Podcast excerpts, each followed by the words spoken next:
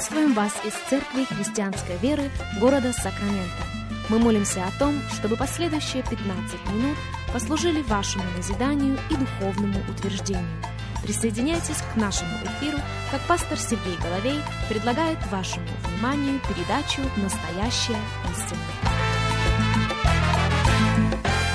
Еще раз мы говорим добро пожаловать всем, кто присоединяется к нам. Меня зовут Сергей Головей. Из Церкви Христианской Веры мы приходим к вам. Рады возможности встретиться вместе с вами, рады возможности провести вместе с вами последующих несколько минут, как мы продолжаем наш разговор на тему Евангелия Царствия. Друзья, если у вас есть возможность открыть Библию вместе с нами, будьте добры, сделайте это. Мы обращаемся к Евангелию Марка, к первой главе, и читаем стихи, которые, пожалуй, некоторые из вас уже смогли выучить наизусть. Марка 1, 14, 15. После же того, как предан был Иоанн, пришел Иисус в Галилею, проповедуя Евангелие Царствия Божия. И говоря, что исполнилось время и приблизилось Царство Божие. Покайтесь и веруйте в Евангелие. Христос возвращается в Галилею. Христос возвращается в те места, где Он вырос, в те места, в которых Он был воспитан. И из селения в селение Он направляется. Из города в город Он переходит, проповедуя Евангелие Царствия. На это мы делаем акцент. Евангелие Царствия. И при этом Он заявлял, время исполнилось Царствие Божье приблизилось. Покайтесь и веруйте в Евангелие. Заметим, Христос возвращается в Галилею после того, как Иоанн был предан. Я повторю это еще раз. Я повторяю это, потому что это очень важно. Христос возвращается в Галилею после того, как Иоанн был предан. Почему мы делаем на это акцент? Мы делаем на это акцент, потому что истинно вечна. Но у нее есть часы, согласно которым она должна быть озвучена. Истина не по часам может быть весьма и весьма разрушительной. Пожалуйста, запомните это. Если считаете нужным записать, запишите. Истина не по часам может быть весьма разрушительной. Ведь Христос вовсе не случайно не говорил своим ученикам о своей смерти.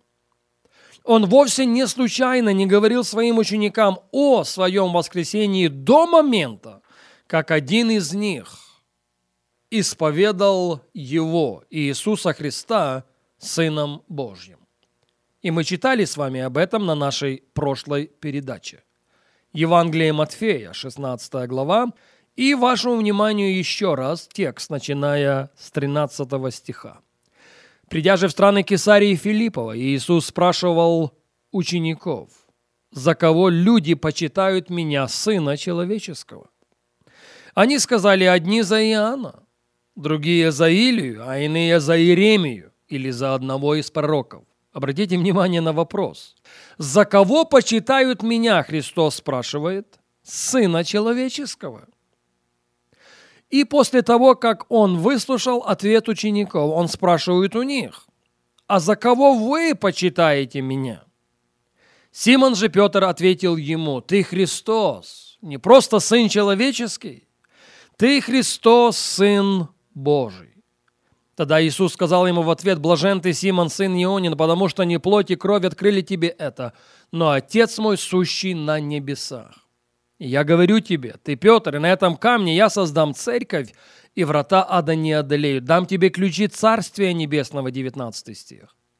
И то, что ты свяжешь на земле, будет связано на небесах, и что разрешишь на земле, будет разрешено на небесах. Тогда Иисус запретил ученикам своим, чтобы никому не сказывали, что Он есть Иисус Христос. Никому, другими словами, не говорите, что я Сын Божий. Люди думают, люди воспринимают меня как Сына Человеческого, а они гораздо сравнить меня с Иоанном или Или или еще одним из пророков. Удержите это слово при себе. Вы знаете, что я больше, чем Сын Человеческий. Я Сын самого Бога. Но не говорите об этом никому. 21 стих. С того времени, Матфея 16, 21, с того времени Иисус начал открывать ученикам своим, что ему должно идти в Иерусалиме, много пострадать от старейшин и первосвященников и книжников и быть убиту и в третий день воскреснуть. Ведь же истина о его приходе в этот мир вечна. Истина о его смерти вечна. Истина о его воскресении вечна. Но он, Иисус Христос, не говорит своим ученикам о своей смерти. Он, Иисус Христос, не говорит своим ученикам о своем воскресении до определенного момента. До момента, пока один из них не исповедал Его Сыном Божьим. Давайте перейдем сейчас в Евангелие Иоанна в шестую главу. Евангелие Иоанна, шестая глава, и мы начнем читать с вами с 51 стиха. Слово Божье говорит следующее. Послушайте и послушайте очень внимательно. «Я хлеб живой, шедший с небес». Это свидетельство Христа о себе самом. «Ядущий хлеб этот будет жить вовек. Хлеб же, который я дам, есть плоть моя, которую я отдам за жизнь мира». Тогда иудеи стали спорить между собой, говоря, как он может дать нам есть плоть свою? Он же сказал им, истинно, истинно говорю вам, если не будете есть плоти Сына Человеческого и пить крови Его, то не будете иметь в себе жизни. Ядущий мою плоть и пьющий мою кровь имеет жизнь вечную, и я воскрешу его последний день. Ибо плоть моя истина есть пища, и кровь моя истина есть питье. Ядущий мою плоть и пьющий мою кровь пребывает во мне, и я в нем. Как послал меня живой Отец, и я живу Отцом, так и ядущий меня жить будет мною. Сей-то есть хлеб, сходящий с небес, не так, как отцы ваши ели манну и умерли, ядущий хлеб сей, он указывает на себя, жить будет вовек. Сие говорил он в синагоге, уча в Капернауме. 60 стих. Многие из учеников его, слыша то, говорили, какие странные слова. Кто может это слушать? Но Иисус, зная сам в себе, что ученики его ропщут на то, сказал им, «Это ли соблазняет вас? Что же, если увидите Сына Человеческого, восходящего туда, где был прежде?» Переходим сейчас в 65 стих. «Для того-то я говорил вам это, что никто не может прийти ко мне, если не дано будет ему от Отца моего. С того времени многие из учеников его отошли от него и уже не ходили с ним. Пожалуйста, послушайте меня и послушайте очень внимательно. Каждая вещь в нашем следовании за Господом должна иметь в себе прочное основание откровения. Она должна быть построена на камне камень же есть Христос. И если нет близких и реальных взаимоотношений с Ним, то мы либо разобьемся об этот камень, либо этот камень нас раздавит. Не это ли произошло с этими учениками? Их было 82. И все, без исключения, ходили и проповедовали Евангелие, и бесов изгоняли, и больных исцеляли – и видели многие и многие чудеса.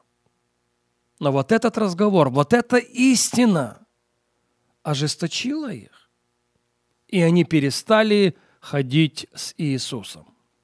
Почему я об этом веду речь? Я веду об этом речь по одной простой причине. Разговор о царстве.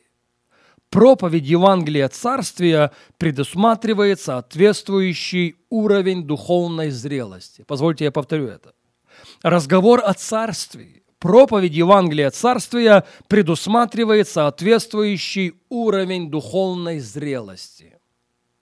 И если этого уровня не наблюдается, мы рискуем и рискуем очень много. Мы рискуем погрузиться в какие-то религиозные спекуляции, которые не производят абсолютно никакой жизни.